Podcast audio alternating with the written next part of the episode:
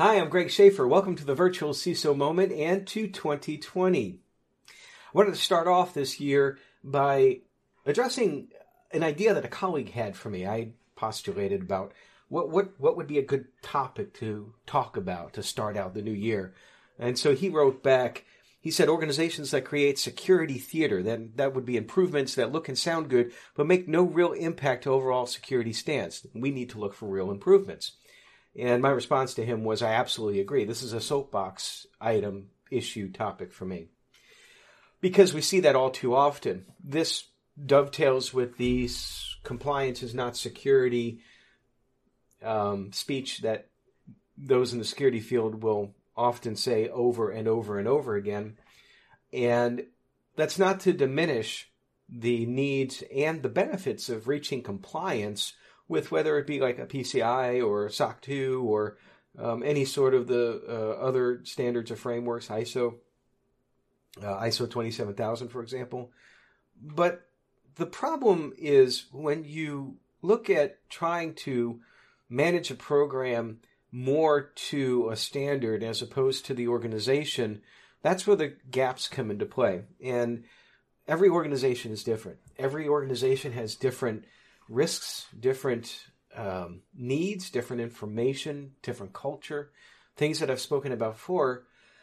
And if you try to approach it from a um, standards based right out the gate, I think about one instance where CISO reported to the CIO. The CIO was tasked with starting up a security program for an organization. Uh, they based it on one of the standards out there and created all these wonderful, great policies and everything.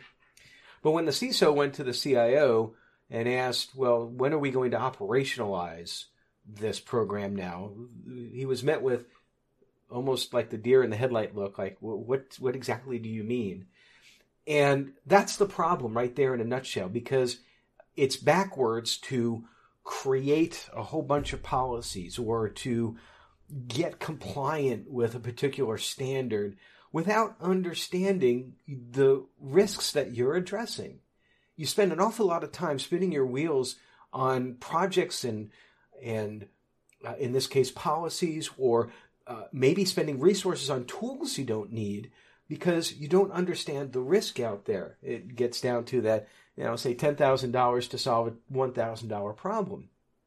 So I know, I get it. I, I kind of pound on risk assessments a lot in this series, and for good reason, because information security is all about risk management. But th- that's not just words. So when you have like a vendor that comes up and says that they have this um, tool that can, well, let's just think about user and endpoint behavioral analytics that can manage the um, and, and monitor and even potentially take action on the behavior of your users on your network, well, that's great. It's a great tool. But what problem are you trying to solve? And if the answer is like this generic thing, well, I, am a little worried about my users, uh, that doesn't quite cut it because you may have compensating controls already in place in order to mitigate the risk. You may have um, not that much risk out there because your users, most of them really might not be touching critical systems or information. The point being is that you don't know. And so, I guess to address my colleague's question about um, or, or organizations that create security theater, improvements that look and sound good but make no real impact to overall security stance.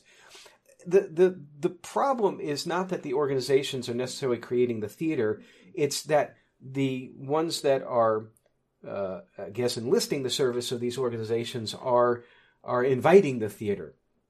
Perhaps they're looking for validation that what they're doing is right without diving too deep. Uh, what one of the guiding principles, if you will, about vCISO services is that we won't take on clients if they're just looking to reach compliance with a particular standard or what have you. Because if there's no desire to increase the security posture of the program, not only are, are we not really helping the organization outside of checking that box, but we're actually contributing to making the situation worse. It's imperative that we as security professionals are the ones to be the evangelists about information security as risk management and to understand the risks of the organization. So I get back to that policy example from some time back. The problem there was that the approach to implementing the security program was completely backwards. It was all about creating this suite of nice looking policies, which uh, definitely would satisfy the improvements that look and sound good, but then also make no real impact to the overall information security stance because they were more or less cookie cutters. They weren't really applied to particular risks because there was never risk assessments done. And so the answer to the question about operationalizing at the time was we need to go with our risk assessments to um, implement them, to to run the risk assessments, and, and and really understand where our risks really are before we um, count this said and done, so to speak. Because otherwise, then you have a false sense of security. I'm very passionate about this, and I think that it's a huge problem in our industry. I'd like to see in 2020 more of a move towards organizations understanding that checking the box for information security, whether it be um, answering those questionnaires that partners would send, or meeting a SOC requirement, or a PCI requirement, or a HIPAA requirement, um, that that just be the beginnings of a really sustainable, meaningful information security program within an organization. That's how it works. We've built security programs that way.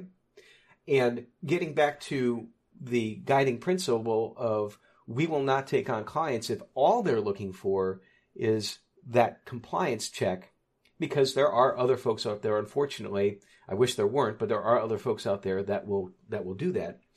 But what we will do is if it's clear that that's a first step, that they are taking the idea of becoming compliant with a particular standard.